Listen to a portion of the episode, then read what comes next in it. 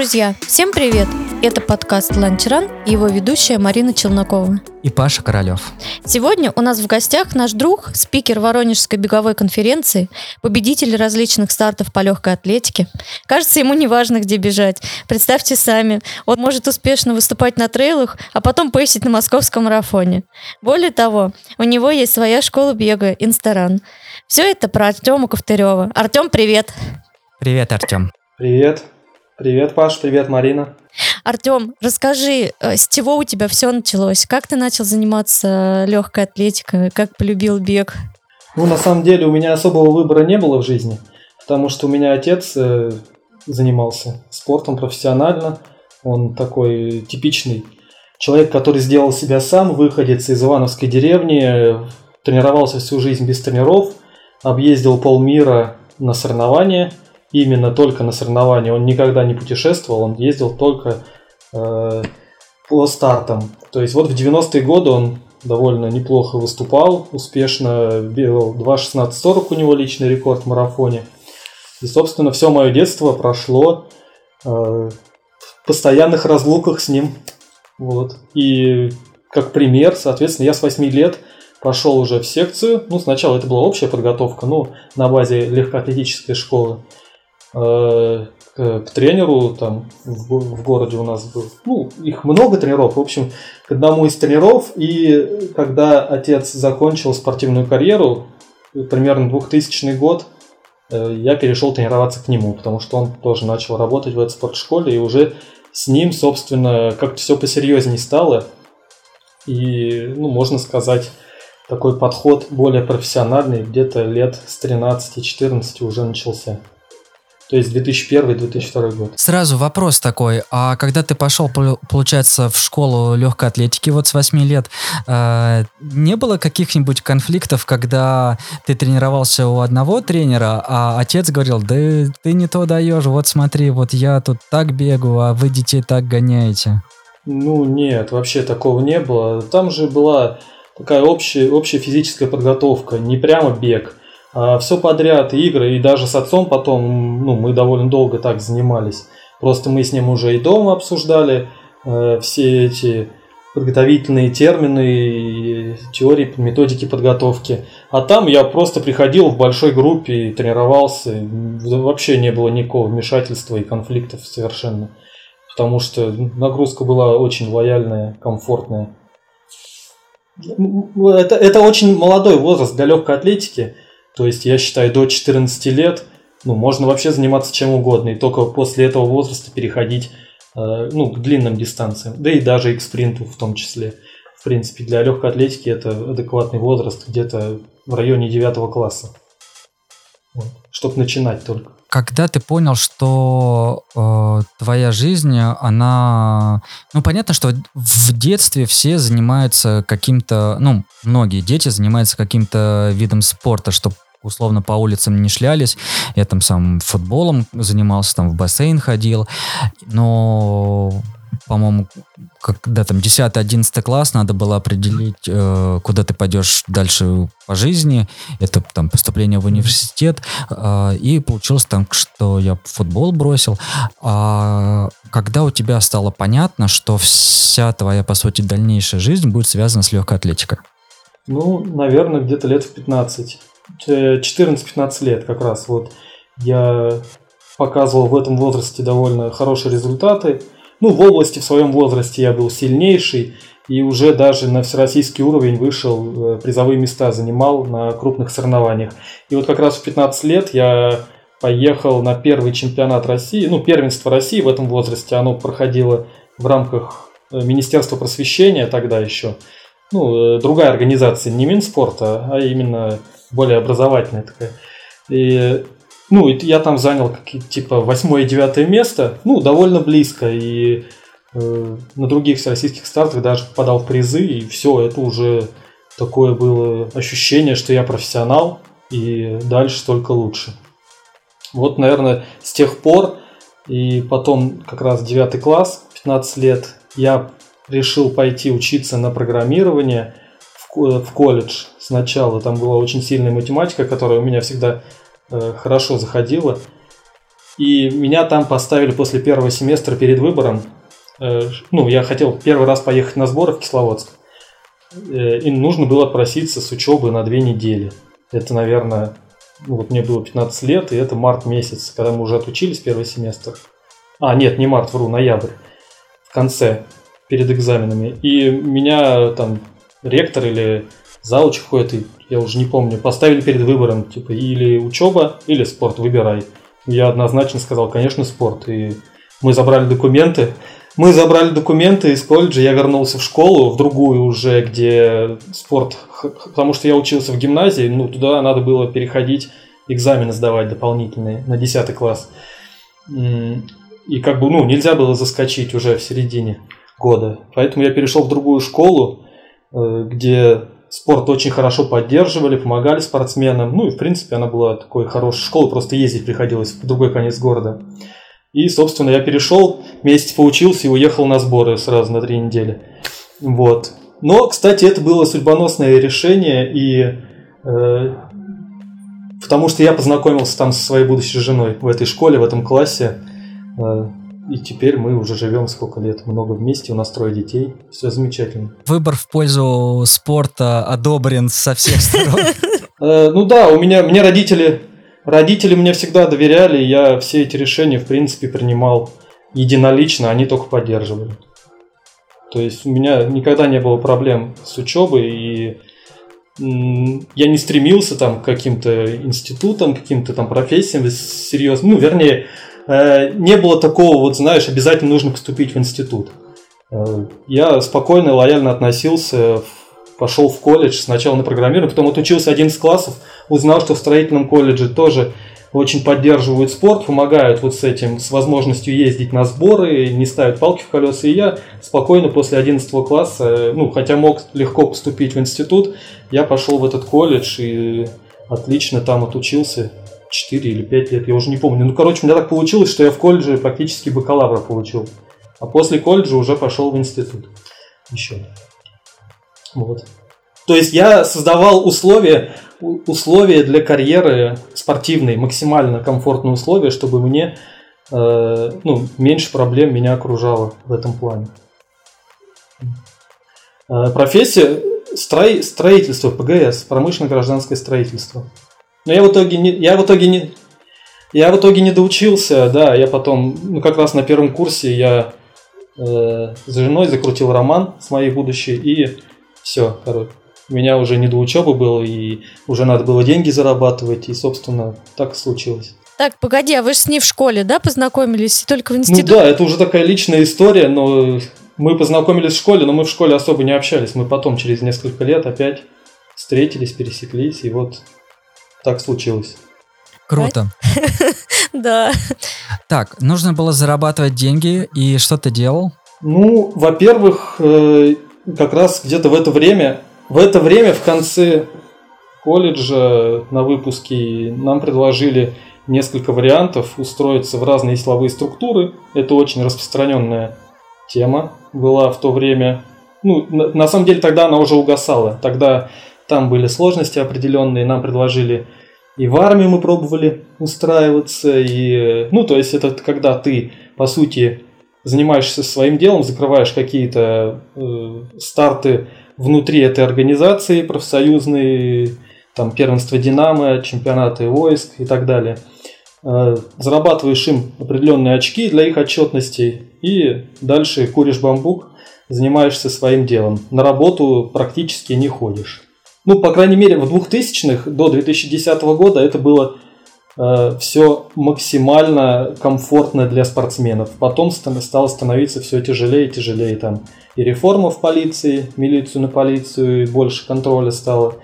И больше стали нагружать спортсменов и в плане, что где-то надо было выходить на смены, э, где-то больше стартов закрывать и требовать, требовать ну, меньшее количество человек держать в командах – потому что только лучших оставляли и так далее. Ну, в общем, конкуренция там внутри росла. Если раньше держали там по 30 человек, просто ради какой-нибудь эстафеты, которая по Садовому кольцу проходила в Москве или по МКАДу, э, держали людей, которые год получали зарплату, чтобы пробежать один раз там километр или 800 метров. Все.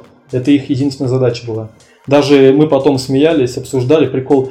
Там был велоэтап на, э, на эстафете по МКАДу. Там типа 110 километров, и там разные этапы разных видов спорта. Лыжи-роллеры, велосипеды, велосипедисты, даже на конях там скачки какие-то. Ну, насколько я помню, я один раз участвовал, и даже мне пробежать не удалось. Меня не дошла, команду сняли. Вот. Э, и держали двух велосипедистов ради одного этапа, то, типа запасного. Один год ехал один, другой, раз, другой год другой. И вот они оба получали зарплату, чтобы выступать один раз в два года. Просто максимально, да. А сейчас, ну, вернее, когда я устроился, там, первые два года было еще нормально, а потом вот стали накручивать, накручивать всяких сложностей, условий дополнительных. И как я потом уже оценивал, это стало таким камнем преткновения в профессиональном росте, потому что ты уже привык э, жить так, ты получаешь ну, нормальные деньги для тех времен, там, э, ну, зарплату, полноценную зарплату, хорошую, которая позволяла нам жить. Э, и, и ну, сложно оттуда уйти просто так, а обременяли стартами очень сильно, и получалось э, весь летний сезон – мы работали только на то, чтобы закрывать ведомственные старты. Э, их там было до 10 за лето. И они были, ну, для меня там не совсем профильными. Это от 1 до 5 километров. Э, ну, когда я устраивался, я бегал эти дистанции в основном. А потом, когда моя карьера развивалась, эти дистанции были для меня слишком короткими, мне становилось все сложнее конкурировать. А параллельно вот э, бег, бегу за структуры э, у, тебя оставалось время принимать участие, не знаю, в общероссийских стартах? Да, конечно. Ну вот, вот и получилось, что вся спортивная карьера, она занимала у меня э, ведомственные старты и официальные всероссийские старты из календаря э, Министерства спорта. Ну, то есть там чемпионат России, Кубки России – какие-то вот э, такие для, опять же, для отчетности спортшколы. И для себя у меня оставалось минимум возможностей для коммерческих стартов, где я мог раскрыться как-то более э, в более интересном составе, да. Э, и получалось, я всю жизнь работал на результат только, на циферке, э, вместо того, чтобы где-то побеждать, выигрывать, ну, что-то завоевывать, какой-то авторитет э, на, ну, на коммерции. Как бы, ну, тогда еще в те годы это не так было развито в любительской среде, в медийной среде. Э, поэтому ну, не перед кем было завоевывать этот авторитет, потому что все бегуны все, ну, внутри России профессионально, они и так знали меня, и мы как конкуренты и товарищи там, и общались, и э, считались друг с другом, скажем так. Вот сейчас уже, ну, конечно, выгоднее, наверное, выступать на коммерции – и делать больше акцент на это, чем выступать на чемпионате России вообще как-то стало бессмысленно. Это никуда не происходит отбора ради зарплаты, которую ты отобьешь двумя коммерческими стартами годовую, которую будешь получать от Минспорта. Ну, нет смысла совершенно туда стремиться. А раньше мы хотели, ну, попасть в сборную, там, а попадаешь в сборную, ты можешь поехать на Европу хотя бы. Я не говорю там про Олимпиаду и чемпионат мира, потому что нужен ну, совсем высокий уровень на длинных дистанциях. Когда э, наступил следующий этап, то есть сейчас визуально выглядит так, что был у тебя бег вот до, э, ну, какой-то детский бег, да, вот там то, что ты сказал, mm-hmm. с 8 лет, потом ты пришел. Э... Да, да, вот, я понял, да. Вот смотри, я до 2012 года бегал средние длинные дистанции, то есть это от полторашки в основном до ну, 1500 метров. Это все стадион. Основные старты были на стадионе. 1500 метров, 3000, 5000 метров и стипльчес. Вот последние два года с 20, 21, ну когда молодежь там 20-22 года, тире, я э, акцент сделал на стипльчезе, у меня это неплохо получалось. Стипльчез 3000 метров с препятствиями. И вот там я стал попадать э, реально уже в призы на чемпионатах первенствах России. Ну, на чемпионате нет, а на первенстве России э, среди молодежи я два раза был третьим. И выиграл чемпионат России среди студентов. Тоже такой старт был. Вот. Ну, то есть эта дистанция у меня получалась. Десятку мне так и не удалось стартануть, не успел я, ну, не получилось как-то подготовиться, что ли, не совпал календарь. 10 тысяч метров по стадиону я так и не бегал, будучи стайером и средневеком. Я это бегал уже, когда был марафонцем полноценным. И то бегал только на областных соревнованиях в, одно, в одиночку э, по личнику. Один вставал, а это проводят там в середине лета в самую жару, как всегда. Вот. А потом в 24 года, 2012 год, я, мы решили с отцом, что надо все уже по-серьезному, по-взрослому готовиться к марафону. И вот этот переломный момент наступил, когда я стал полноценным профессионалом. То есть то, что было до этого, это все какие-то детские игры, все было, как мне потом казалось. Потому что и объемы не те, и отношение к своему э, режиму, распорядку дня, э, и к тренировкам в принципе э, стало совсем другое. То есть я уже знал, что если я что-то не сделаю, мне потом это аукнется. Марафон ошибок не прощает. Хотя первый прошел э, очень незаметно, быстро. Я подумал, что это самая легкая дистанция, какая может быть. Потому что бежишь, все время комфортно, все время комфортно, а потом бах, только 3 километра потерпеть в конце и все. А когда был первый марафон и что это за марафон был, где? Да, это был 2012 год, это был марафон «Белые ночи». И там э, параллельно проводили Кубок России. Получилось, что я прибежал на белых ночах пятым, 2.21.06, по-моему, мой результат был. Это вот дебют. Э, но тогда еще участвовали иностранцы. Выиграл марокканец, потом было пару кенийцев. А на Кубке России среди русских я был вторым. Ну, здорово, Супер! Да. Ничего себе дебют! Так, окей, смотри. Да. Это 12 год, э, ты пробегаешь свой первый марафон. А что дальше? А, ну и все. Это уже такая сразу была заявка в большой спорт, скажем так. Меня взял в оборот менеджер, который раньше курировал моего отца, возил по заграницам. Ну, конечно, это недостаточный результат для того, чтобы э, получать какие-то бонусы от организаторов э, зарубежных стартов. Но за счет того, что менеджер возит большую группу ну, э, атлетов высокого класса, ему дают какие-то дополнительные квоты на вот таких новичков, восходящих спортсменов молодых, подающих надежды, скажем так. И получается, белые ночи я бежал в июне, потом осенью у меня марафон не получилось сбегать из-за того, что опять же были э, старты по полицейские, там эстафета совпала, я должен был в Подгорицу лететь на марафон. Я туда три раза пытался долететь, в итоге долетел, и это стал самый тяжелый марафон в моей жизни и неудачный. Вот. Три года подряд. Вот я не... Потому что там проводили эстафету МВД в Москве, и она совпала. А мне отказаться ну, вообще никак нельзя, иначе ты там вплоть до увольнения. Ну, мне такие проблемы тоже не нужны были. В общем, осенний марафон я пропустил и полетел весной э, в, на Венский марафон. Сразу золотого уровня старт, очень серьезный. Готовился я хорошо, долго. У меня получилось съездить там на три сбора, по-моему, даже перед этим марафоном, что раньше никогда не было. То есть я ездил два раза в год на сборы. У нас финансирование в регионе было слабенькое в этом плане.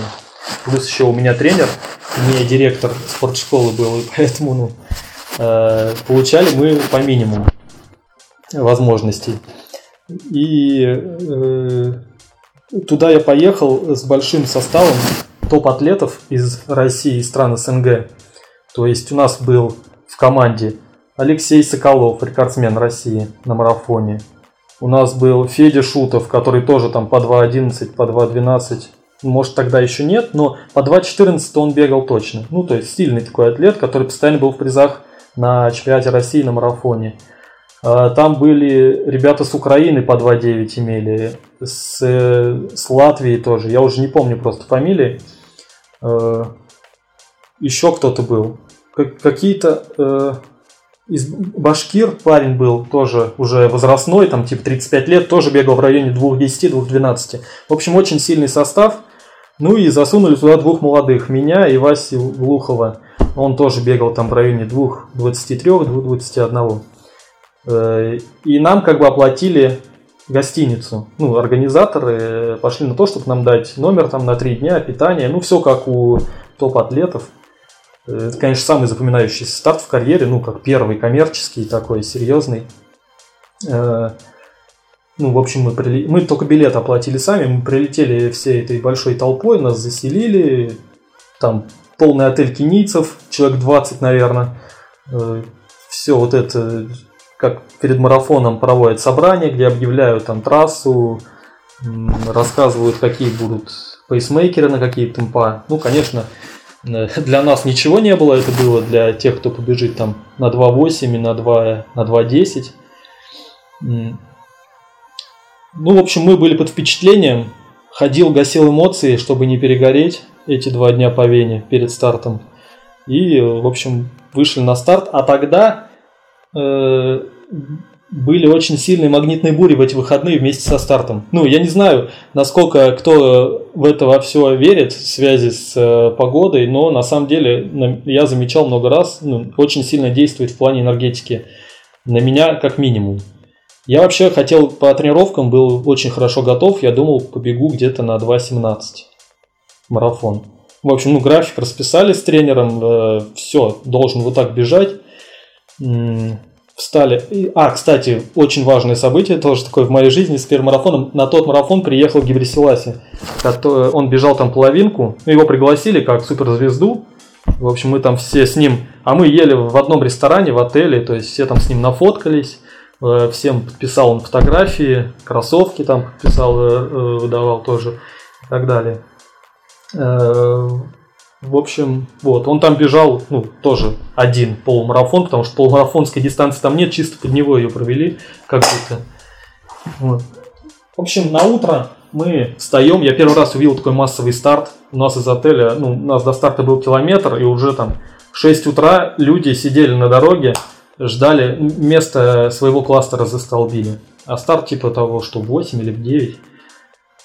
В общем, мы как всегда вышли, пошли в свой элитный кластер, там в отдельной палатке все размялись. Выстрел, одна толпа убегает на час 4 половинку, ну то есть на 2.08 марафон, а, а, одни кенийцы, эфиопы. Вторая толпа там на 2.10, 2.12. Тоже там чуть-чуть европейцев и в основном все африканский континент. И потом мы с Васей Глуховым вдвоем в одиночку по мосту один километр, бежи, первый километр бежим и все, никого не видно. Сзади никого нет, там элита стартует на минуту раньше любительских кластеров. Э, и, соответственно, ну, мы просто одни. Эти сразу убежали, в точку ушли. И все, бежим. Вася что-то через 3 километра начал от меня отваливать. 5 километров пробегаю, смотрю, тише графика. Ну, то есть там надо было бежать э, что-то типа по 16.10, а я бегу 16.30. И не сказать, что легко. Да. Ну, пятерку я имею в виду, 16. Э, это результат на 5 километров. Э, пробегаю вторую пятерку примерно так же. То есть я уже там себе проигрываю секунд 30-40. И не понимаю, ну, вроде нет сил-то прибавить. Как будто бегу, ну, на пределе, то, что вот оптимально для марафона ну, мне как бы начинаю переживать, мне уже это не нравится, я там еле-еле попадаю на мастерские результаты с 2.20, а это вообще задача минимум была на этот старт. Э, пробегаю километров 12, смотрю, начинает приближаться ко мне какой-то из белых атлетов наших, там, европе... по-моему, украинец. Я его, то есть, догоняю. Так я вообще никого не видел, бежал один по городу. Потом, хоп, один появился, я его догоняю, он сходит. Я такой, ничего себе, парень 2.9 имеет. Э, потом через пару километров еще один. Наш тоже кто-то. Кто-то сильный. Э, я такой уже думаю, может эти отметки неправильно стоят, я, может, быстро слишком бегу, раз людей таких обгоняю. Стал в себе сомневаться. Короче, к 20 километру подбегаю, впереди меня маячит майка э, Алексея Соколова у него форма была Мизуна желтая, у нас у всех одинаковая была. Вот кто от этого менеджера ехал, он выдавал форму, у всех одинаковая, и я так по технике бега, по форме сразу понял, что это он. И все, и я тут поймал кураж, и где-то за полтора километра я его догоняю, и мимо пошел дальше. Я потом посмотрел, у меня там 2 километра по 3 минуты были. Потому что я на эмоциях, то, что я такого человека догнал и обогнал, э, раскрутил себя, и потом меня, конечно, это сгубило.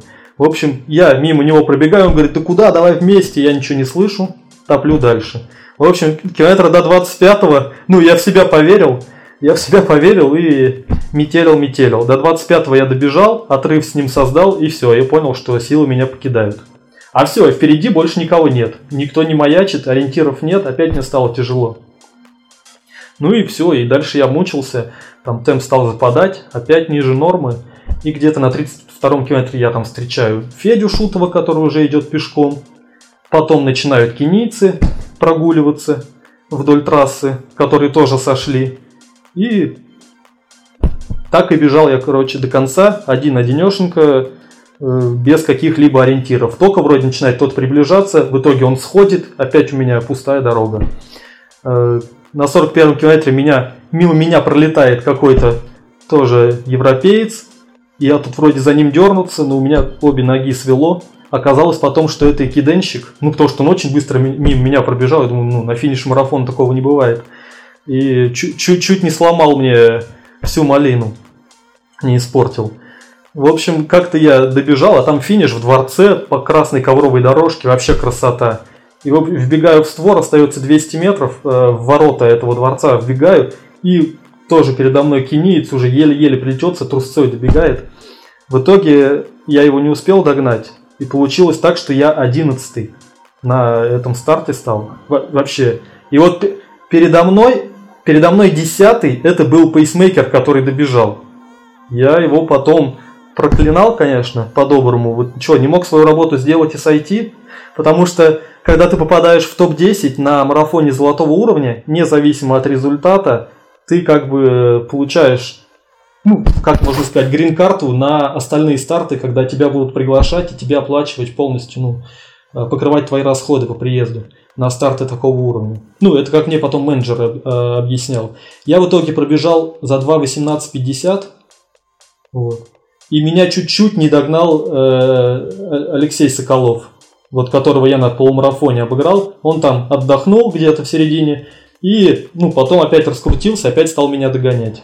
В общем, тоже он мне проиграл там секунд 15. И я среди наших был лучшим. То есть вот вся эта команда, толпа, там человек 7 нас приехало, и я пробежал лучше всех. То есть либо люди сошли, либо показали невероятно слабый для себя результат.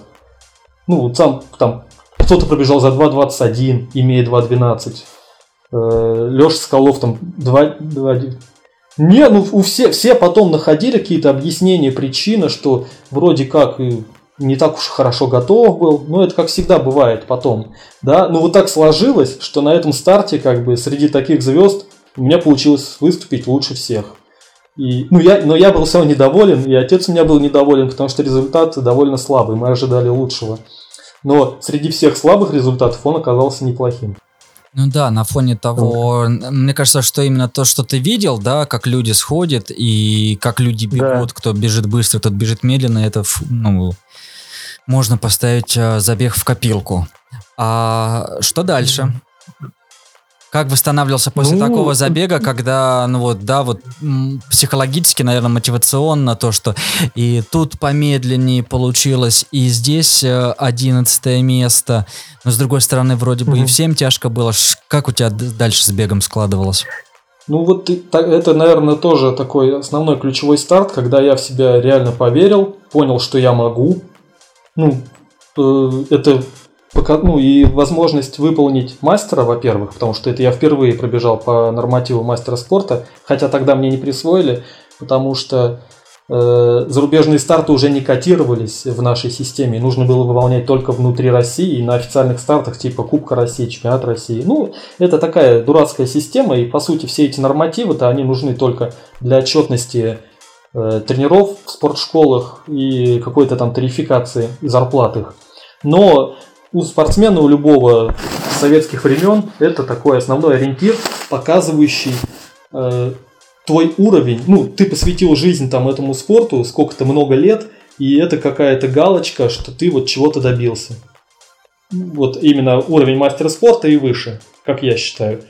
Потому что это, ну, реально, как в любом деле, в любой профессии, определенный уровень профессионализма твой показывает. Что у тебя это не случайность. Вот. И, и, соответственно, я после этого продолжил сезон на дорожке, потому что у меня ну, хорошая форма была, э, стартовать где-то было особо негде марафоны. И мне надо было для полицейских стартов поддерживать скоростные навыки. Я опять бегал стипльчес, тоже пробежал по мастеру его этим же летом, причем 2000 метров с препятствиями укороченный. Пробежал на фоне марафонской подготовки, сбегал по мастеру. Ну, в общем, очень удачный сезон был до середины лета, наверное. Осенью у меня, я не помню, э, не помню, что было. Ну, в общем, я в это, себя, и у меня после этого стала подготовка делиться на два полугодия. К осеннему марафону и к весеннему марафону.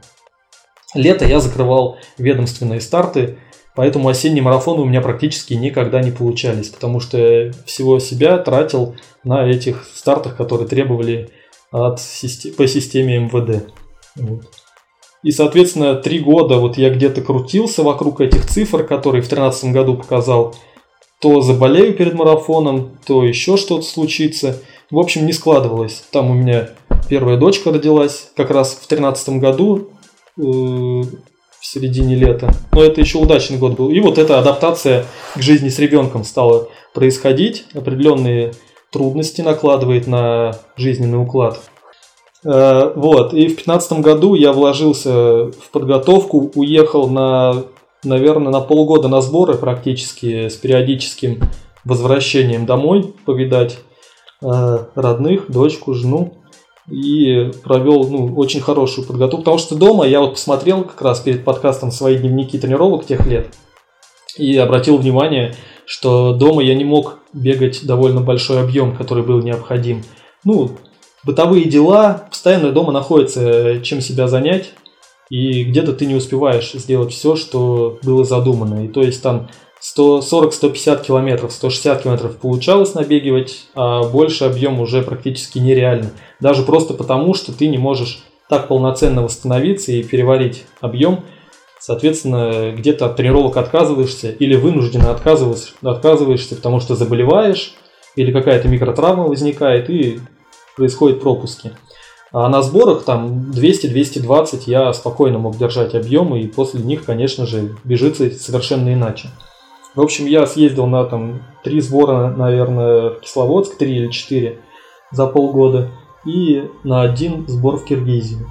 И вот весной к чемпионату России, а нас тогда еще э, закрыли выезд, и можно было готовиться только к внутренним стартам внутри России. Вот, и да, к шестнадцатому году я готовился к чемпионату России, прямо поставил, можно сказать, все на кон, потому что вот э, немножко семью отодвинул на второй план, вложился в подготовку, очень хорошо подготовился. Последние два сбора мы в Кисловодске проводили вместе уже, я вместе с семьей ездил.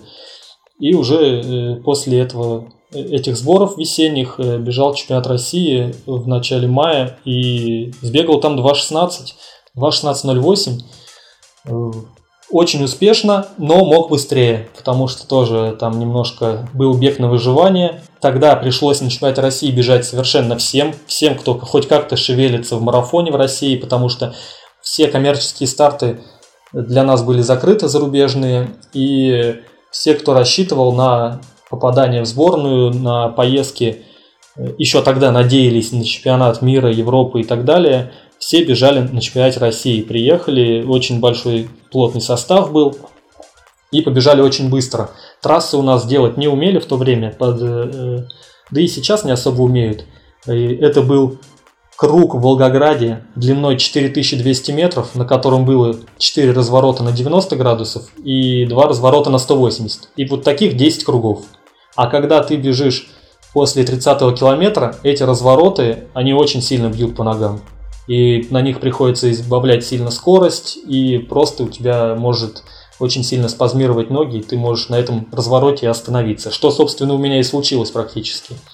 Мы, это, как я сказал, был бег на выживание, стали со старта на разминке ко всем подходишь, спрашиваешь, ты как побежишь, ты как побежишь, все очень скромничают, ну, ты ищешь себе компанию, на кого ориентироваться, с кем ты будешь тактически поддерживать друг друга для того, чтобы показать максимальный результат. У меня вообще вся карьера строилась не на победах, а на том, чтобы показать, э, ну, максимально выжать из себя результат, цифры, чтобы потом уже от них оттолкнуться и попасть на какой-то хороший, интересный старт. Вот.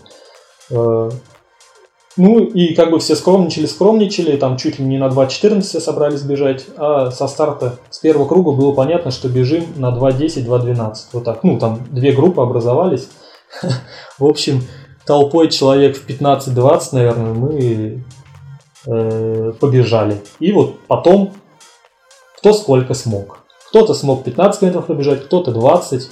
Темп постепенно падал, группа сокращалась, и, соответственно, к, 30, к 25 километру у нас осталось шестеро.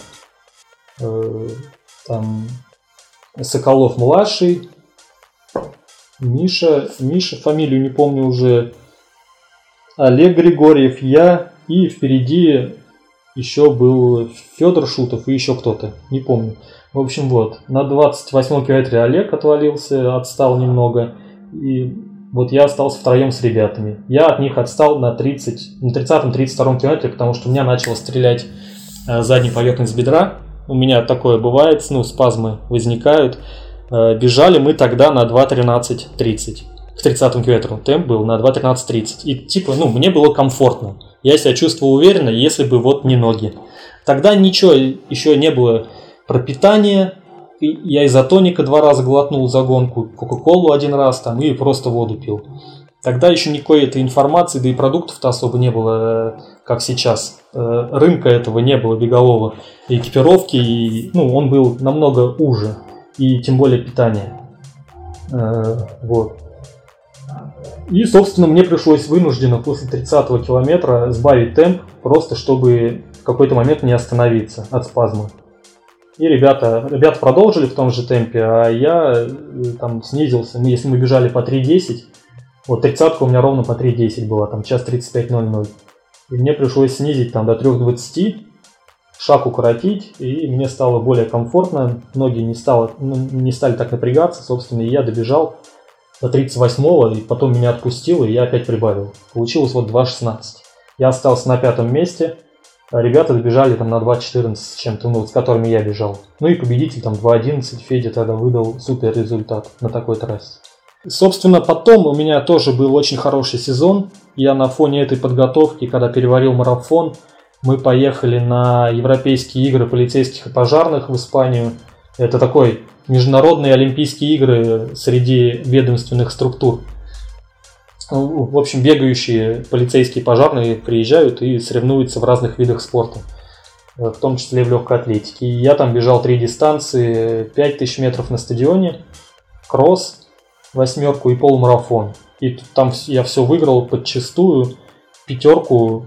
Ну, я вообще не бегал тренировок в то время, где темп бега у меня был выше трех минут на километр. Я приехал, в жару в 30 градусов, встал, пятерку за 14.30 пробежал. Ну, это там по 2.50. Да, Вот это да. Да, я сам удивился, и мне так все легко давалось. И вот тогда у меня э, начали болеть ахиллы в тот год. Э, довольно так напрягало это сильно. И потом, где-то в середине лета, ну, они все сказали мне, нет, хватит бегать, типа, мы больше не можем. Как раз у меня там подходили ведомственные старты важные, я на них плохо выступил, запил, потому что я там уже очень мало тренировался. И, собственно, до осени как-то отбегал, оттрусил и ушел в травму полностью. Где-то 5 месяцев я не бегал, 4 или 5 месяцев э, лечил ахилл. Это первая такая серьезная травма в моей карьере была, когда она так долго э, меня выключила. И я тогда, тогда у меня произошла переоценка ценности очень серьезная, как раз во время травмы. Потому что, ну, у меня уже было две дочки, и вот когда я на сборы очень много поездил, а в итоге не получил ничего, никакого выхлопа от этого результата. Ну да, я показал классный результат, я не попал в сборную, в принципе, от которой толку тоже не было бы. Я, ну, я как бы не могу никак это применить, то, что я, то, чего я добился я понял, что нужно что-то менять. Э, как бы, ну, это чисто мои выводы были. Я понял, что э, одним бегом как бы нереально дальше жить. И мне просто не хотелось, э, опять же, тратиться на сборы. Я имею в виду тратиться своим временем в разлуке с семьей. Мне хотелось видеть, как они растут. Потому что вот младшую дочку я там очень много стал ездить, э, соревнования, сборы, и я первый год ее вообще практически пропустил. У меня сейчас третий ребенок подрастает. Я полностью кайфую от того, что я нахожусь рядом с ним, и я все это вижу. И сожалею о том, что я не помню ничего, что сейчас происходит с ним, да, про вторую дочь. Прям вот а, очень обидно и досадно. Ну и это все повлияло на мои выводы, и я стал думать как раз и на фоне травмы, что же мне еще нужно сделать э, для того, чтобы какой, как-то себя обеспечить в будущем. И как раз мы в 2015 году летом с другом, с которым мы вместе были и в полиции, в одной группе тренировались, мы а, попробовали организовать беговой клуб. Э, там он прям сделали какие-то нашивки на кофты, объявили в соцсетях, что вот проводим открытые тренировки. Пришли какие-то люди, мы, мы их потренировали. Ну, мы удивились, что появились заинтересованные в этом люди, которые раньше ничем не занимались никогда. Э, и, собственно, провели летом несколько таких тренировок, э, стали общаться с людьми далекими от спорта, и нам вроде понравилось. Но потом опять началась подготовка к новому сезону, мы не могли больше совмещать это потому что много сборов, много разъездов, и как бы э, положиться на нас нельзя было этим людям. Мы сказали, что все, осенью не будет, летом, возможно, мы вернемся.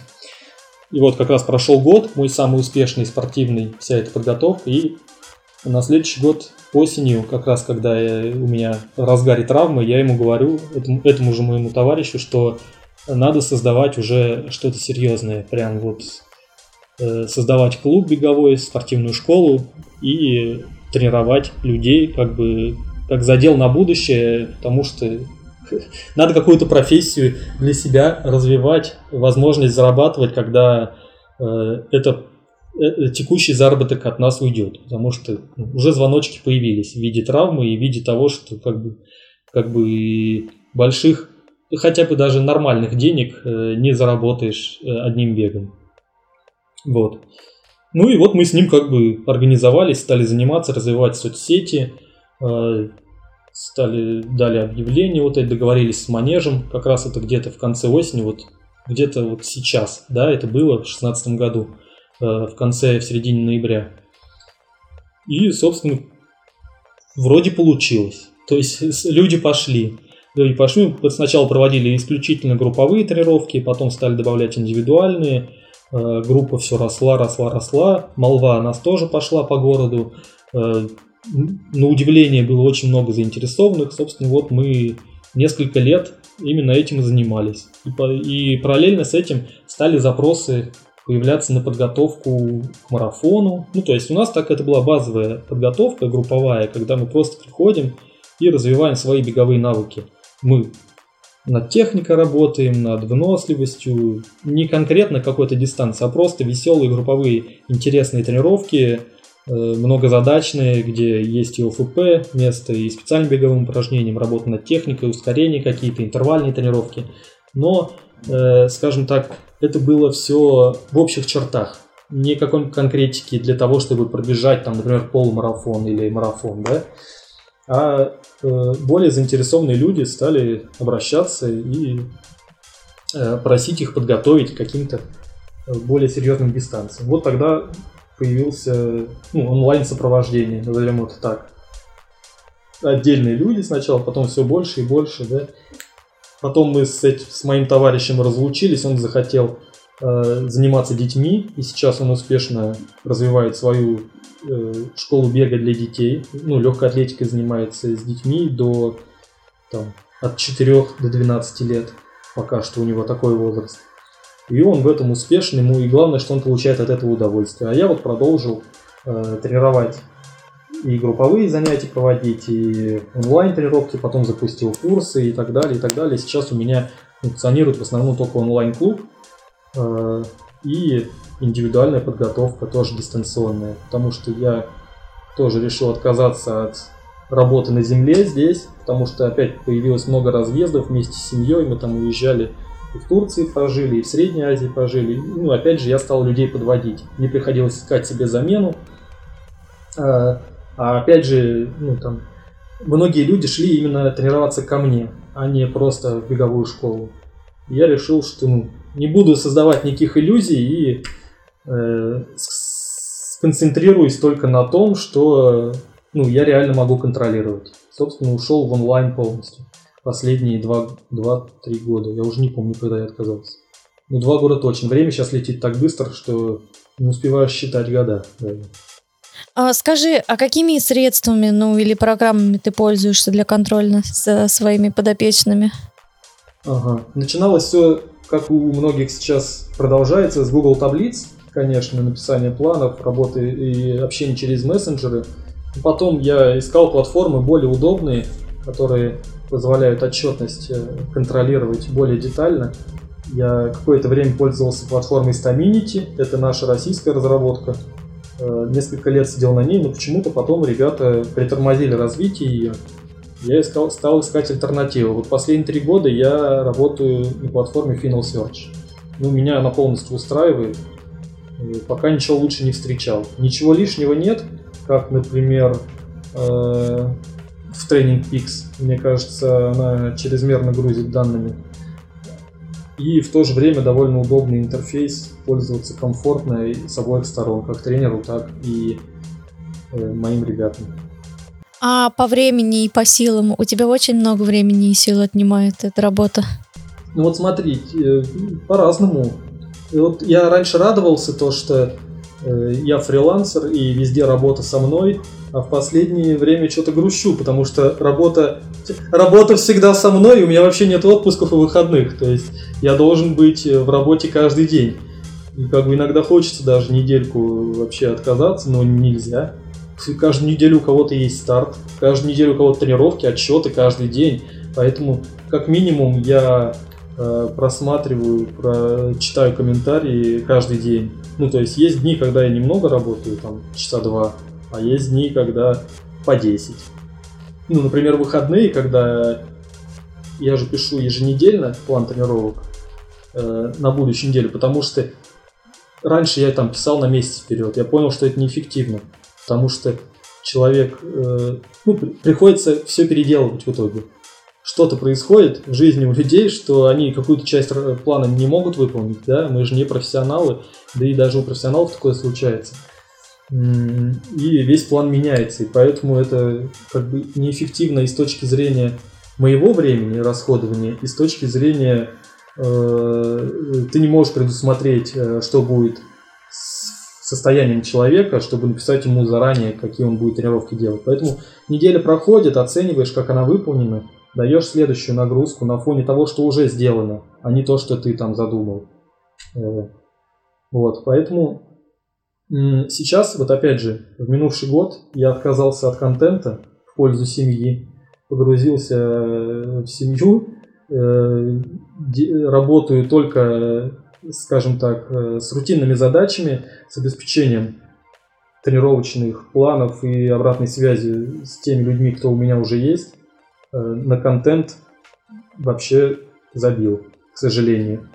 Ну, думаю, скоро буду возвращаться, потому что уже так нельзя. Так нельзя, надо все-таки, у меня много накопилось материала и того, чем хочется поделиться, но времени совсем на все не хватает. Но сейчас буду как-то организовываться, потому что э, стал теряться я в этом, растворяться в этой рутине. Надо какие-то другие задачи подключать, чтобы себя растрясти, чтобы пользу нести дальше, потому что мне очень нравилось э, особенно лекции проводить, потому что когда ты пишешь пост, ну, много не напишешь, потому что, опять же, это слишком много времени уходит, э, ну, там более надо емко формулировать свои мысли, а когда ты рассказываешь лекцию, ты более уверенно можешь донести до аудитории те мысли, которые у тебя есть, разжевать по ходу, видя их реакцию на это. Да, кстати, после конференции было много отзывов о твоей лекции. Всем понравилось. Правда. Ну, мне очень приятно. Мне очень приятно. Я сейчас, сейчас стал себя чувствовать гораздо увереннее на таких мероприятиях, потому что все это начиналось очень болезненно для меня. Очень было сложно через себя переступить, потому что я рос мальчиком очень скромным, и выступать на аудиторию это тяжело на самом деле. Нет, более, вообще незаметно было. Говорю, я натренировался во всем, практика позволяет совершенствоваться. Также и с бегом. Вот, многие люди приходят, говорят, за сколько я смогу там пробежать столько-то, ну и ограничивают сроки. А тут чем ты больше в спорте, тем легче тебе будет чего-то достигать в будущем. То есть ты должен накопить какую-то определенную массу тренировочную, чтобы стать уверенней в этом деле, в этом навыке, и тогда ты уже можешь думать о цифрах. А вот так с нуля сказать какие-то сроки, ну, на своем опыте я могу приблизительно называть их, э, но, опять же, это все индивидуально. Кто-то быстро прогрессирует, кто-то нет. У меня есть человек, который там за полгода, например, э, с 2.30 на полумарафоне до часа 29 спрогрессировал, да? А есть те, кто 5 минут в год скидывают еле-еле, ну, на уровне там двух часов. Это очень все по-разному. Это от, от многих факторов зависит, поэтому какие-то э, средние цифры назвать можно, но как они будут на отдельном индивиде работать, это нужно смотреть э, на практике. Артем, а если вернуться к твоему бегу, э, расскажи о своих самых главных успехах, ну, которыми ты гордишься или вот что тебе запомнилось? Так как я всегда стремился к цифрам больше, чем к местам, чем к победам, э, у меня не так много на самом деле успехов. Я таким был среднячком на всероссийском уровне. Опять же, где-то в десятке, всегда близко, но топ единстала редко добирался на самых крупных стартах. И старты выбирал с учетом того, чтобы была хорошая компания, за кем можно будет потерпеть и которые приведут меня на хороший результат. Я не считаю успехами старты, где я победил и где я был э, явно сильнее других соперников. Ну, то есть э, я не считаю это успехом, это само собой разумеющееся. То есть я, я знаю, что я сильный и определенного уровня атлет, я приезжаю, я вижу соперников, я понимаю, что я выиграю, но это не успех, это я просто сделал свою работу, сделал то, что умею.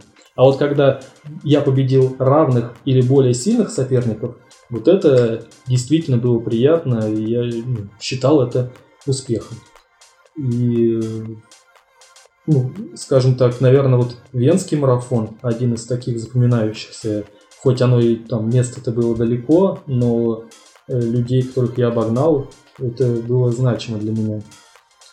Потом этот же чемпионат России, где я занял пятое место. Это, наверное, самое высокое место на взрослом чемпионате страны для меня э, из всех стартов э, чемпионатах, на которых я участвовал. Ну, на дорожке на стадионе мне вообще было далеко до пьедестала, а вот здесь я был к нему максимально близок. Причем мой результат в прошлые годы, он всегда был третьим. То есть я оценивал статистику, то есть 2.16, 2.15, если ты бежишь, ты железное третье место занимаешь в чемпионате страны, потому что кто-то уезжает на зарубежные старты, бежит там, показывает результат. А остаток, скажем так, те, кто остались и бегут на чемпионате России, вот они вот так распределяются. А здесь я был только пятым с этим же результатом. Вот, тоже было обидно. И, соответственно, ну, определенной доли везения мне всегда не хватало. Я когда ездил, например, я очень любил кроссы, участвовать в кроссовых соревнованиях. Я ездил, показывал высокие результаты на этих кроссах, но в этот год это было далекое место. Смотрю результаты прошлых лет, это там чуть ли не второе, третье место. Этот же результат. Хотя одна и та же трасса и примерно такая же погода. То есть как-то вот я не увязывался э, в высокую конкуренцию на тех стартах, э, где хотел показать высокое место. Э, Ярославский полумарафон я выиграл, э, но тоже, скажем так, таких равных соперников там не было. Поэтому все мои достижения это места где-то за пьедесталом, которые такие очень высокие. Э, призовые места четвертое, шестое место на европейских стартах, там на, в Карловых Варах полумарафон я бежал. Класс, я, я тоже там. бегала там. Мне очень понравилось. В 2018 вот, году. Да, да, интересный старт, красивый город. Ну, это такой Кисловодск э, в Чехии. Очень похож по устройству, э, архитектуре и вообще, ну, э, как это сказать, ну, как город выглядит, в принципе, по назначению этого города. И в Подгорице вот марафон мне отец его так рекламировал, так рекламировал. Я три года на него пытался э, поехать. В итоге поехал и очень сильно там мучился. Но опять же я добежал только потому, что я был в призах. Дотерпел его до конца, но результат был невысокий. А, а трейлы? Трейлы это уже было по фану. Я никогда к ним серьезно не относился. Опять же, я их бегал, когда там не было высокой конкуренции, такой прямо, чтобы... Э, ну, были ребята равные мне, я их там обыгрывал, то есть на том же Груте э, с ребятами конкурировал. Ну, я не считал, я не готовился специально к этим стартам, я не считал их какими-то ответственными. Э, просто что есть, то есть, как готов, так и бегу. И стараюсь уже внутри этих соревнований, а не э, делаю из них какое-то э, какое важное событие. Вот. Я просто получал удовольствие от этих стартов, это был новый опыт, интересно. Ну, мне нравится, они более эмоциональные такие соревнования и э, требуют от тебя совершенно других качеств. И сейчас, вот, вот сейчас я не готов возвращаться на соревнования на шоссе, э, чтобы бороться там за какие-то места, потому что я в себе сейчас качества, которые для этого необходимы, не взращиваю, наоборот, их, скажем так, отрицаю. Э, мне не интересна эта борьба, чтобы достигать тех же цифр, что были раньше, нужно потратить очень много временных и энергетических ресурсов. Не вижу в этом смысла для себя сейчас. И опять же, нужно тогда будет отодвинуть семью, работу на второй план, э, к чему я не готов совершенно. Иначе никак. Вот я, ну, ни у кого так не бывает, чтобы везде был, был успешен. Поэтому я выбираю сейчас э, другие категории своей жизни э, вместо того, чтобы развиваться лично именно в спорте. Для меня сейчас на первом месте семья, на втором месте работа, и все остальное где-то там позади. Артем, смотри, а, мы с тобой списывались насчет подкаста еще летом, да, по-моему, как раз мы переписывались. Угу. Ты в Суздале был на Груте, я тоже да, на каких-то да. стартах, ну и Марина на стартах, и Ваня тоже. Ну, то есть мы как-то все в разъездах были, потом осень а, я уехал. Угу. Грут, ты говорил про Грут. В следующем году Грут 10 лет. Есть ли вероятность угу. увидеть Артема Ковтарева не в качестве гостя да, стар, э, на забеге, а в качестве участника? Вероятность есть, я ее не отрицаю никогда. Мне бы очень хотелось на самом деле. Э, меня сейчас держит э, от нормальной, ну, более-менее нормальной подготовки, потому что выходить на старт я могу либо, чтобы пробежать со своими ребятами, поддержать их где-то, да, э, ну, на трейле это практически бессмысленно, потому что э, ну, неудобно там пейсить или как-то, только мешаться будешь. На шоссейных стартах, да, это комфортно. У меня сейчас э, единственное отягчающее обстоятельство, я погружен в стройку уже год. я хочу ее завершить. И да, да. Что-что? Бытовуха, да, да, да, да. Я хочу вот эту проблему, назовем ее так, потому что она занимает слишком много моего времени, э, завершить и уже чуть-чуть больше вернуться в спорт лично, лично. И чтобы где-то чуть-чуть подтянуться э, к какому-то более высокому уровню, чем я сейчас есть. Я сейчас бегаю совершенно без часов, делаю 3-4 тренировки в неделю, э, скажем так, занимаюсь физкультурой, чтобы поддерживать э, здоровье и функциональность на текущем уровне. Никуда не стремлюсь. Захочу ускорюсь, не захочу не ускорюсь. Бегаю без часов, без контроля времени и темпа, ну, чисто по ощущениям. Я знаю, какое усилие там на темпе 4.30, 4.50, и меня это пока устраивает. Вот. А чтобы выходить на старт ну, и бороться хотя бы за призовое место, а иначе, ну, не знаю, Э, иначе надо бежать сотку. Что, что не одобряет моя... Что, что, что не одобряет моя семья, да. А так, моя любимая дистанция это 30 километров. Ну, 30-40, потому что по, э, по моему опыту, по тому, как я устроен, мне лучше всего подходит бег в течение двух часов. Все, что больше, э, вызывает во мне моральные и физические страдания. Ну, то есть где-то 2-2,5 часа. Все, что меньше, надо бежать слишком быстро, что тоже, ну, я не скоростной парень, то есть я там имею результаты э, хуже других ребят на более коротких дистанциях, если мы берем полторашку, пятерку. А вот когда мы встречаемся уже на двадцатке, тридцатке, сороковке, я уже могу составлять конкуренцию. Вот. Вот в трейле я готов побороться. В шоссе выходить неинтересно совершенно сейчас. Э, потому что совсем другая подготовка нужна. Э, в трейле более разнообразная и более э, более релевантные мне. Я люблю бегать по грунту, по горкам, и сейчас живу в таких условиях. По шоссе нужно больше затачивать себя на какие-то цифры, на определенную скорость. Э, это для меня сейчас не близко совершенно. Вот. А здесь больше базовой работы. Э, можно себя подготовить и достаточно успешно составлять конкуренцию. Артем, а если вернуться так, к трейлам, ну вот, например, к забегу, там, груд или еще к какому-то, а, подготовка отличается или ты можешь, например, там бегать шоссе и совсем не готовиться и пробежать груд? Или ну, что-то там меняется в твоей подготовке? Ну, нет, конечно, отличается. Во-первых, э, трейловые старты требуют э, более, больше силового компонента от человека. Вкладывание, бег должен быть более силовой. Э, соответственно, и подготовка мышц должна быть в этом векторе обеспечена. Шоссе – это бег экономичный. То есть ты э, можешь работать над конкретной скоростью, которую ты хочешь показать на конкретной дистанции, и оптимизировать свой бег э, под эти задачи. А в трейле э, так не работает, постоянно меняются условия бега, постоянно меняется покрытие, направление, рельеф.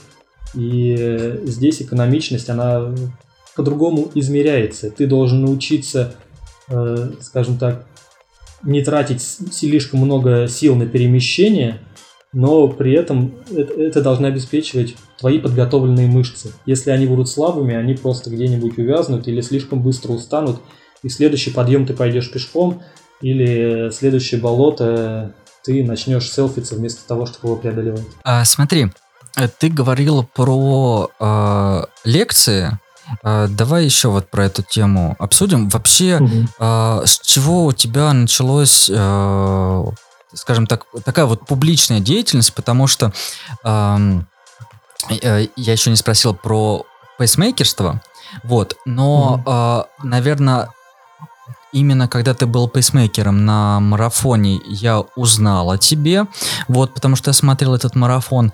А вот когда мы приглашали тебя на конференцию, я какую-то э, информацию собирал, первое, что делаешь, вбиваешь э, Артем Куфтарев э, в поисковик, и тебе вываливается полотно лекций. Э, угу. Как ты к этому пришел? Ну, на самом деле, меня, можно сказать, в это затянул мой товарищ, который сам любитель бега. Мы с ним столкнулись, когда я вот переехал в новый район я тут бегал один совершенно в то время, вот когда там 2013-2014 год, когда я сюда переехал, это окраина города Владимира, да, э, и, собственно, здесь поля, леса, все, что моя беговая душа пожелает, здесь все есть. Я какое-то время бегал и никого не встречал больше бегающего, а в один прекрасный вечер зимний э, бегу и навстречу мне еще какой-то парень. И мы с ним поздоровались сначала, Потом я такой думаю, не, надо познакомиться. Я к нему завернул и начал ну, общаться, собственно.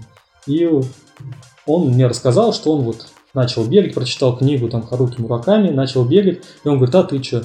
А я говорю, я ну, давно занимаюсь, я марафонец. Он спрашивает а сколько ты марафон ты бегаешь? Ну, я ему сказал правду. Он, конечно, подумал, что я ему лапшу на уши вешаю, потому что он-то любитель, и там 3.30, типа где-то в этом районе, там 3.20 он бегал. А я ему говорю, ну там 2.18. Он просто ну, не мог поверить тогда, что... Э, ну, подумал, знаешь, это как когда в поезде едешь, и там э, сотку из девяти, каждый второй бежит. Вот он подумал, что это примерно то же самое. Но потом он, видимо, погуглил, узнал, что действительно это так, и мы с ним потом стали чаще пересекаться, общаться. В общем, он потом переехал в Краснодар, углубился в бег, э, как бы, и сейчас он вообще тренирует там в Краснодаре. Э, и он меня пригласил. Я туда ехал на соревнования в Анапу, по-моему, по-моему, в Анапу на трейл. И через Краснодар ехал. Он говорит, давай ты приедешь на день пораньше и типа проведешь для нашего клуба лекцию, расскажешь что-нибудь. Я вроде согласился, а потом так запарился, на... ну, я... было страшно. Страшно было. Я реально подготовил очень много материала, и я не смог выбрать э, какого-то какой-то сути и сидел, учил, готовился как к экзамену. Как к какому-то супер важному экзамену, очень волновался, я выучил наизусть там эти 5-6 страниц текста, какие-то схемы подготовил. И, в общем, когда я вышел перед аудиторией, а там 30 человек сидит, я такой, а, и у меня ком в горле.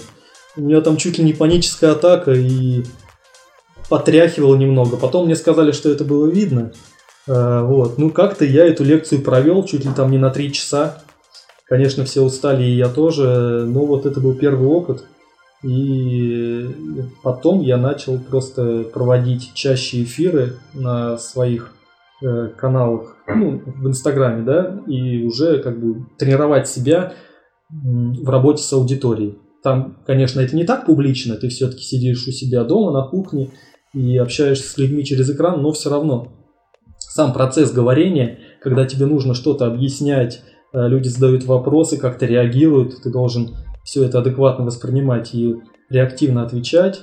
Вот это наработалось, и как-то потом мы, а, потом мы провели лекции э, с моим другом у нас во Владимире э, для нашей аудитории, для тех ребят, которые к нам ходят, какие-то темы раскрыли. Меня стали приглашать ребята из спортмарафона, они открыли свой лекторий, приглашали меня, я там стал проводить лекции. И вот на фоне этой, этого всего я натренировался, и мне стало это очень заходить стало нравиться, и мы уже совместно, в основном с командой спортмарафона, э, уже обсуждали темы, и, соответственно, я их готовил, приезжали, все снимали, и все это появилось вот в Ютубе в таком объеме, в котором есть сейчас. Тоже, кстати, хочу к этому вернуться, потому что уже многие лекции с устаревшей информацией у меня каждый год происходит какое-то ну, накопление багажа э, знаний и опыта, э, который нужно обновлять. Где-то какие-то выводы нужно немного подкорректировать. Э, я стараюсь все упрощать, потому что сейчас такая тенденция к усложнению, но мне кажется, это в любительском спорте не работает. Даже вот большинство литературы, которая была раньше, сейчас больше стала появляться, она вся адаптирована а, под профессиональный бег. Даже нет под профессиональный, а под тех, кто занимается с детства, идет вот в спортшколе, и у него долгосрочное, долголетнее развитие. А когда мы берем любителя, человек там в 30-35 лет в лучшем случае приходит с накопившимся лишним весом, э, болезнями там какими-то хроническими, э, со своими стрессами и э, работой и ограниченным временем, ну, к нему нужен совершенно другой подход. Его нельзя тренировать по учебникам, которые преподают на физвозе. Потому что либо ему будет скучно, если ты его начнешь тренировать, как там 12-летних детей, да, и он скажет, ну, Э, какой это волейбольчик после кросса. Э, и ну, результата не будет, потому что ну, там совсем другое. А именно подготовка спортсменов, когда мы говорим о спорте высших достижений, она строится вот так, многолетним, э, многолетними уровнями там, и постепенно. Здесь же ну, нужно делать так же, но более сжато, и искать э, более релевантные, подходящие, дающие результат методы. Выбирать лучшее. И не нагружать, я считаю, большим количеством данных. Кому это интересно, да, пожалуйста. Кто-то любит цифры. Но очень много путаницы из-за этого, когда вот и с пульсом я пытаюсь всех разубеждать, что не стоит акцентировать сильно внимание на цифрах, и как минимум не нужно их а, акцентировать это внимание на цифрах, которые вы прочитали в какой-то статье. Очень много противоречий в этом плане. И сейчас и каденс, МПК, чего только часы не выдают. Что-то нужно брать и использовать, это полезно, да? Но когда ты завязан своим вниманием только на цифрах, э, твой рост очень сильно ограничен. Потому что даже вот если мы берем Garmin, который выдает МПК, у меня ребята делают тренировки во время подготовки к тому же полумарафону и у них МПК по часам падает, но бегут они лучше. Потому что для того, чтобы бежать полумарафон и даже десятку, э, нужны другие качества. Не одним, не МПК единым мы живем и бегаем, поэтому такое вполне возможно, вероятно и даже необходимо. Ты подавляешь другими методами тренировки МПК, но зато развиваешь другие, которые более специфичны для твоей дистанции. А когда люди видят, что у них показатель падает, они начинают расстраиваться, они не верят в тебя, в тренера, в методику, начинают сомневаться, и, конечно, ну, все рушится. Мне кажется, что вот э, в плане лекции, понятно, что это некая возможность сделать контент всем, то есть все от этого выигрывают. Но вот по тому, как ты рассказываешь, мне кажется, это больше похоже на некую миссию для тебя, э, чтобы донести Да, до, да, да. до людей информацию и обезопасить людей э, от, э, ну не знаю, каких-то там вот как раз противоречивых данных, от э, неправильной подготовки. Или я ошибаюсь? Ну да, ты прав. Это, ну, примерно так и есть. Мне это нравится. Во-первых, мне, ну, нравится, как, как будто бы преподавать. Да, хотя бы в, в той теме, в которой я разбираюсь, где я могу парировать э, любой вопрос. Я могу поспорить, э, где-то что-то доказать, где-то согласиться со своей неправотой и так далее. Ну, мне это нравится. И э, кто-то кто углубляется, да, в более, э, в более детальные какие-то вещи. Я, наоборот, стараюсь упростить, чтобы подход был э, максимально лояльным, и чтобы одних и тех же вопросов становилось все меньше. Ты просто не представляешь, что вот за я с 16 года с людьми общаюсь, с любителями, даже чуть раньше, наверное, с 15 сколько раз мне задавали одни и те же вопросы, там тысячи просто. Мне хочется, чтобы у людей не было этих вопросов, в первую очередь. Вот основные базовые вещи, чтобы они могли где-то найти ответы. Вот это очень важно. Это, наверное, это можно назвать моей миссией, чтобы мне больше не задавали, возьмем в кавычки, дурацких вопросов. А вот если мы как раз э, посмотрим на эту проблему, то есть э, с чем, э, с какими ошибками э, сталкиваются новички, с какими вопросами, может быть, они приходят, какие у них основные вот как бы боли? Ну, смотри, наверное, однообразие в тренировках, потому что сейчас уже сложнее это выявлять, потому что контента стало очень много, и люди иногда начитывают больше, чем ты, и у них, конечно, тоже каша в голове, потому что нет системности, нет опыта, в первую очередь. Опыт дает гораздо больше, чем э, литература, на мой взгляд. Когда через тебя проходит большое количество людей, ты видишь, как это работает в реальном мире, а не как это написано на бумаге. Вот. Э, Но в, первую очередь это однообразие тренировок. Люди приходят в бег и думают, что это только про бег, что нужно только бегать, причем все время с одной скоростью и какие-то примерно одинаковые расстояния. А я говорю, а зачем тогда вам тренер? Ну, то есть, вот выходи и бегай. И и реально это помогает расти какое-то время. Потом они упираются э, в потолок, потому что у нас организм быстро адаптируется к одинаковым нагрузкам. И рост останавливается. Для того, чтобы э, ему дальше расти, ему нужен, э, нужно выходить за рамки дозволенного, создавать какой-то определенный стресс. И вот размер этого стресса и его направление как раз э, задача тренера определять этот размер и направление стресса для того, чтобы он не был слишком большим, не был слишком маленьким или не был бесполезным. Когда тренер опытный разбирается в вопросе, он может это подбирать и довольно разнообразно. Что, ну, я для себя также, вот как в своей работе, тренерской миссии, считаю, именно в работе с любителями, это максимально разнообразить тренировочный процесс, чтобы он не был скучным. Потому что все равно это все надоедает, когда ты в эту э, рутину впадаешь, ты работаешь на результат. В первую очередь, все равно большинство идут к тренеру для того, чтобы показать какой-то результат. У каждого он свой. Но когда это на протяжении там, трех лет непрерывно работает, э, это на- наскучивает. Тем более, когда тренировки все время одинаковые. Ты знаешь, что у тебя во вторник, в пятницу интервалы, в воскресенье длительные. Вот ты живешь так много лет. Это скучно. Надо, чтобы какие-то периоды и тренировки отличались. И чтобы они, тем не менее, развивали необходимые качества. Вот. Этого не хватает новичкам, ну, понимания этого, скажем так. Поэтому потом, опять же, фокус на каких-то ненужных значениях, на том же пульсе, когда человек, который никогда не занимался, приходит, и он где-то прочитал, что ему нужно бегать на пульсе до 120-130, а он пока тебя печатал, у него пульс так поднялся. Да как же мне бегать? Ну, ты просто выключи у себя показатель пульса и бегай, ориентируясь на дыхание, на какой-то определенный степень комфорта. Понятно, что тебе вначале будет в принципе некомфортно бегать. Ну, потому что это самое тяжелое, перейти из состояния покоя или даже просто из состояния ходьбы, да, в бег. Пульс сразу у людей скачет там на 30 ударов. э, разница. Если он даже быстро идет, и он начинает бежать трусцой, бывает, подскакивает сразу. И у него нет этого промежутка между 120 и 100, 150 ударами. На велосипеде это будет работать. На велосипеде у него будет плавно расти пульс. В беге нет. Потому что мышцы не готовы к такой нагрузке. Кажется, она элементарная, естественная, но тем не менее тебе нужно перемещать тело э, в пространстве. То есть ты когда идешь, у тебя всегда одна нога, нога опорная находится на земле. А когда ты бежишь, ты уже отрываешься от земли полностью. И это сразу мощность твоих действий растет многократно. Поэтому и так скачет пульс. А если твои мышцы не готовы, в первую очередь мышцы ног, к тому, чтобы тебя так перемещать резво, ну вот, соответственно, сердце берет на себя обработку этой мощности. И опять же, у этих людей не сходится э, восприятие нагрузки, э, то, как они себя чувствуют, и величина пульса.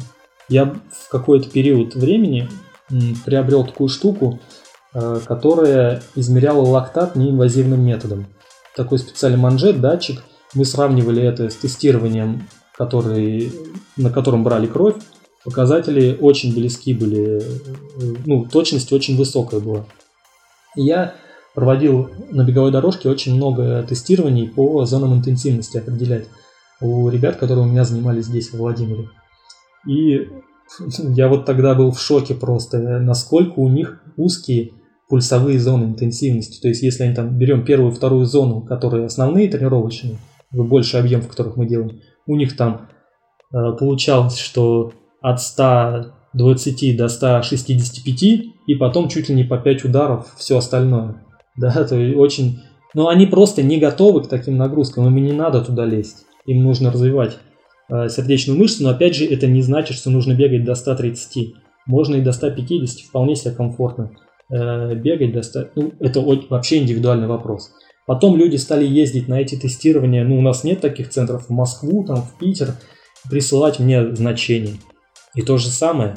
Э, ребята с профильным образованием, которые учились этому, они выдают результаты, где показывают, что пано может быть на пульсе 190. Хотя другие кардиологи нам говорят, что типа это невозможно. Возьми формулу 220 минус возраст. Да, да, да, да, да. Да, да, это все не так. Это все не так. Это общепринятые нормы, которые совершенно не работают в реальной жизни. Вот. Ну, это можно просто на практике увидеть все. Так, еще по ошибкам, да, мы пройдемся, не, не поговорили. Ну вот, и э, люди исключают какую-то дополнительную подготовку, э, фокусируются на цифрах, да, думают только о беге и, наверное, э, копируют, копируют тренировки чемпионов. Вот это тоже очень часто ошибка. Это уже у более продвинутых любителей, которые все пытались сделать самостоятельно, и они где-то находят какую-то информацию, перекладывают ее на себя, а она им оказывается не по размеру. И это тоже бывает плачевно заканчивается. Я сам этим был болен какой-то период своей карьеры, когда я, ну вот, наверное, когда я переходил от средних длинных дистанций к марафону, я тогда начал очень увлекаться вот этой методичной, методической литературой, начитал книг много, написал себе кучу всяких разных сложных тренировок, пытался их сделать и выжил себя. Ну, столько раз, сколько я перетренировывался, наверное, я столько стартов не сделал, сколько раз перетренировался в определенный момент своей карьере. Но это все был интересный опыт и интересная погоня за исследованием себя. Так что это основные ошибки. А вот я думаю, что сталкивался тоже с проблемой мотивации у людей. Как ты с ней работал или твои ребята бегут и не парятся? Ну, проблему мотивации я легко решаю, я даю просто отдохнуть от бега. Ну реально говорю, ну, нужно. Нужно отдохнуть, переключи внимание, займись тем-то, бегай чисто по, по желанию. Тебе сейчас я как бы не нужен, тот, кто руководит процессом. Наоборот, отойди от этого. Э, исключи этот график, который заставляет тебя просыпаться рано утром и выходить на тренировку, на какое-то время исключи его из своей жизни, побудь более свободным. И это в большинстве случаев помогает больше всего.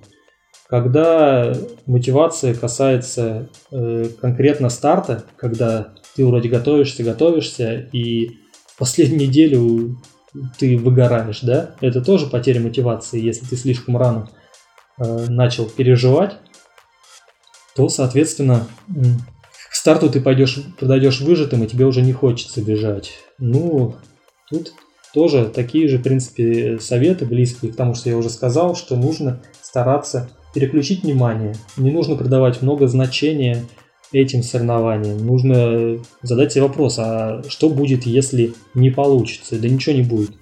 Все то же самое будет дальше. Просто будет еще другой старт какой-то. В общем, я не считаю, что нужно спорт так сильно э, возносить э, высоко в своей жизни. Это лишь одно направление, которое делает нас счастливее и здоровее, если мы не фанатики. Если фанатизм всегда усугубляет э, любую, э, любое действие. То есть тут надо, конечно, человека тормозить, наверное, когда он хочет слишком многого и слишком быстро. Потому что такие тоже случаи были, когда приходит с запросом чуть ли там не мастера спорта сделать через три года, но когда человек сталкивается с реальностью э, того, через чего придется пройти, хотя бы для того, чтобы улучшить результаты текущие, ну, он неадекватно оценивает свои силы и возможности по ресурсам, по временным в первую очередь. Вот. Так-то, конечно, я считаю, что большинство могут там достичь уровня КМС.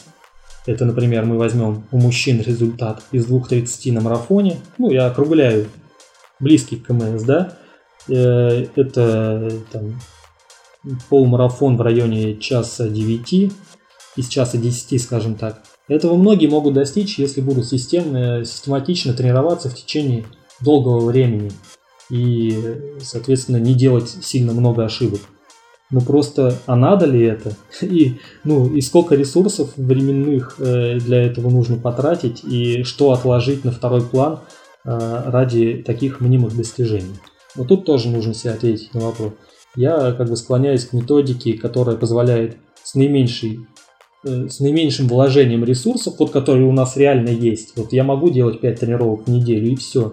Вот из этого то, что у нас есть, выжить максимум. Причем не в плохом смысле слова выжить.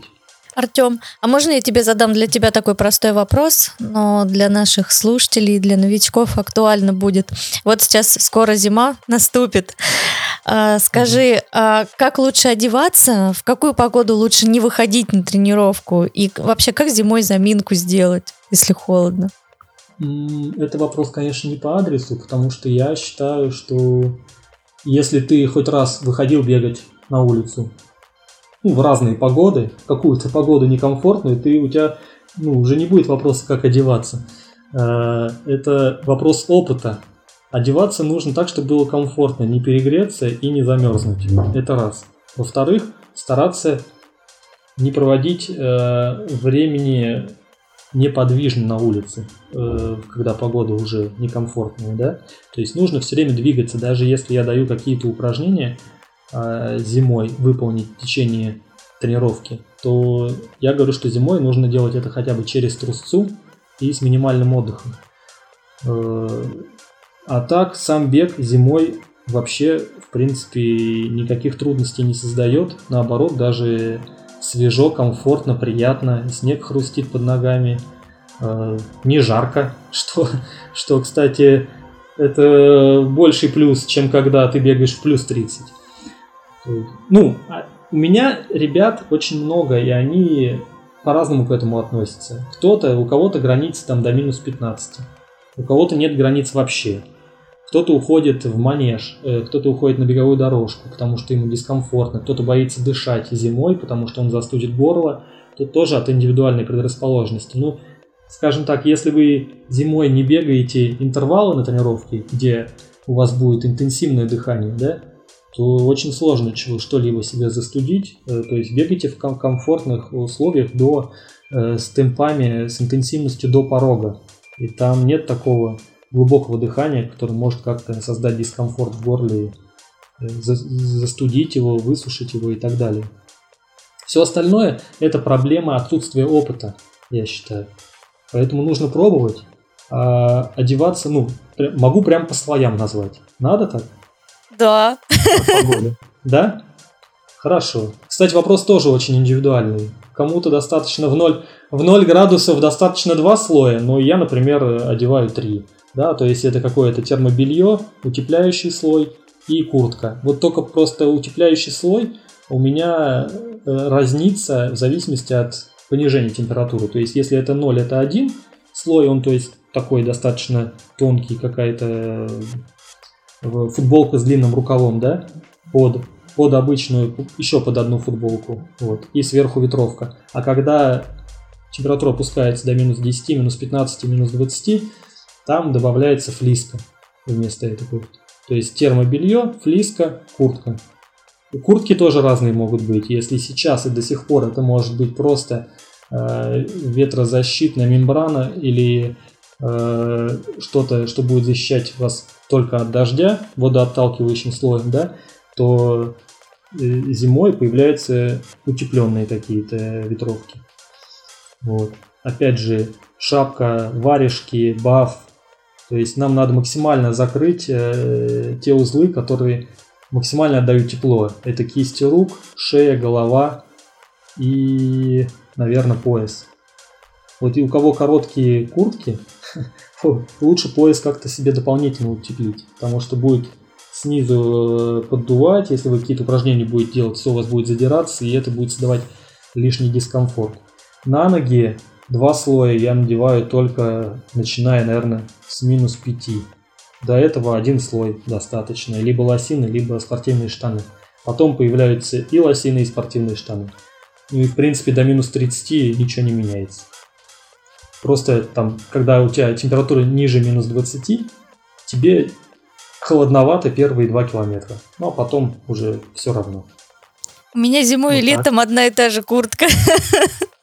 Мне не холодно. А, ну, вот это, я говорю, это очень индивидуально. Кто-то бегает э, в двух слоях всю зиму. Очень все по-разному потеют. Есть те, у кого после там, 5 километров футболку можно выжимать, и там струи будут течь. Э, им, конечно, сложнее с одеждой, потому что они быстро мокнут, и на морозе, на ветру это все э, усиливает возможность простыть. Потому что нужно, чтобы ты, чтобы у тебя влага отходила, и тогда тебе будет комфортно. И в то же время, чтобы ты ну, не слишком мало одеться, чтобы не замерзнуть в начале очень сильно. Потому что будет сковывать мышцы и мало удовольствия от такого. Все только на опыте, то, как, как вы переносите мороз, жару. Я, например, очень хорошо жару переношу, поэтому, когда я выходил на старты э, в заведомо жарких условиях, я мог обыгрывать людей кто ну, явно сильнее меня был, в принципе, в комфортных условиях, да. Потому что я от жары, у меня результат особо и не падал. Э, вот это такое преимущество значительное. Э, Кто-то, наоборот, там в мороз лучше бежит, ему комфортно и так далее. А опять же, вот важный момент, старайтесь закрывать, утеплять э, область ахилл, ахилл и колен там связки, э, ну, довольно близко, как бы, э, у тебя там нет мало мышц, которые обеспечивают теплом наш организм. Собственно, тепло выделяют мышцы, связки не выделяют, ну, тепло, они не разогреваются практически. А, поэтому, когда будет еще внешнее воздействие среды, э, там как бы застудить легче всего и просто будет какое-то время поднывать. Ну, все, наверное, с этим сталкивались, когда там застудил колено или там ничего не замерзло, никакая жидкость. Вот не надо мне э, мои слова к этому привязывать. А, воспаление, воспаление связки возникает из-за того, что она э, на нее воздействовал холод, мороз и так далее. С ахиллами это очень неприятно, поэтому лучше их дополнительно утеплять. А у нас все легкоатлеты осень-зиму бегали таких шерстяных манжетах. А, от носков отрезаны. Да, да, да, да, да. И там даже в Кисловодске раньше бабушки в парке продавали, ну, вязали вот эти э, гольфы, да, и продавали легкоатлетам, отбоя не было. Всякие э, задизайненные бабушкин, в бабушкинском стиле. Артем, а что для тебя сейчас да. бег? Сейчас для меня бег это побыть наедине с собой в первую очередь, разгрузиться от э, всего накопившегося бытового стресса, как-то систематизировать свои мысли. Потому что когда бегаешь, э, происходит некая дефрагментация информации накопленной в течение там, дня, недели и так далее. Я в свое время, когда ну, много начинал делать контент, в принципе, на беговые темы, я очень много хороших постов, ну, на мой взгляд, хороших, которые мне реально нравились, написал во время кроссов. Ну, то есть я их придумал. У меня сложились мысли, сформулировались они именно во время э, комфортных беговых тренировок. Вот. И сейчас это тоже помогает. Помогает немного разгрузить голову от проблем и идей. Вот. Потому что сейчас я не стремлюсь к каким-то э, достижениям спортивным, вот в текущий момент, последний год. Для меня это чисто поддержка э, моего э, ощущения комфорта себя. Ну и, конечно, это моя профессия. Да, э, какие-то э, себя я тоже анализирую, какие-то идеи тоже много появлялись э, во время во время бега и в том числе и по работе и так вот в том числе там где-то по подкастам. Ну и наверное эм, заключительный вопрос. Э, какие у тебя планы на следующий год, на 2024? Ну, кроме стройки. Ну, это понятно, да, это я даже уже не беру э, в рассмотрение, это основной лейтмотив моей жизни текущей. Так, сейчас такое время, что очень сложно строить планы куда-то дальше месяца, да? потому что до 2020 года у меня прямо такие были наполеоновские планы, а потом прямо я такой подумал, от чего будет дальше, насколько хуже или насколько лучше, на что ориентироваться. В общем, планы у меня развивать свой клуб, э, и хочу какой-то новый виток дать э, контенту, который я буду производить. Вот я пока думаю насчет того, в каком виде это будет. Потому что хочется, хочется что-то вот прямо, чтобы доносилось, а отклик имело у людей, чтобы это было реально, э, реально понятно, ничего лишнего, потому что вот очень много вещей сейчас высосаны из пальца. Я вот от этого хочу уходить. Но мне это не нравится самому. Да, ради того, чтобы сделать пост или какой-то контент, для того, чтобы развивать свои соцсети, многие скажут, это необходимо. Но, на мой взгляд, это такое замусоривание, которое и сейчас и так, его слишком много, э, этого информационного поля. И э, хочется вот найти, найти решение. Я сейчас, сейчас в поиске, которое будет и меня удовлетворять по тому, что я буду э, давать, да, и людям будет нравиться. Вот так, наверное. Ну, развивать свой клуб, развивать ребят, которые мне доверяют. Дальше каких-то э, более глобальных планов у меня пока нет. Артем, ну в любом случае это здорово, что есть планы. Хочется пожелать э, тебе, чтобы они у тебя сбывались и ты достигал новых высот.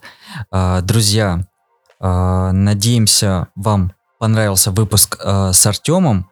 Э, не забудьте подписаться на его канал в Telegram Инстаран. Там, во-первых, очень много контента, а во-вторых, ну, судя по всему, скоро он тоже появится. Да, Артем, я очень рада была тебя слышать, потому что а, когда была конференция, ну, ты, ты поразил меня очень сильно, и мы с тобой еще тогда пробежали на тренировке, ребятам ты очень понравился. И много было положительных отзывов о тебе, вот про многие рассказывали, и когда в рамках э, подкаста мы выложили твою конференцию, тоже мне многие звонили и сказали, вот он так рассказывает, прям невозможно перестать слушать. И я рада, что ты сегодня с нами и рассказал нам много интересного. Ждем тебя на конференции. Ну, спасибо большое, ребят. На самом деле это максимально мотивирует меня для того, чтобы продолжать, продолжать э, делиться с вами своими мыслями, со всеми, кому это интересно.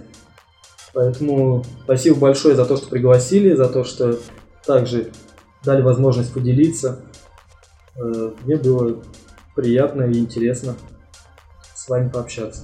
Наши слушатели, а вы нас мотивируете делать э, такие выпуски и развивать наш подкаст. Не забывайте ставить лайки, рассказывать друзьям о об этом выпуске, о других выпусках. Не забудьте посмотреть э, видеоконференц, э, запись видеоконференции. Не так. Запись, видеозапись конференции с Артемом Ковтыревым. Вот, э, либо как минимум послушать. И, конечно, мы ценим и любим обратную связь от вас. Спасибо, что вы нас слушаете. Всем пока. Пока. Пока.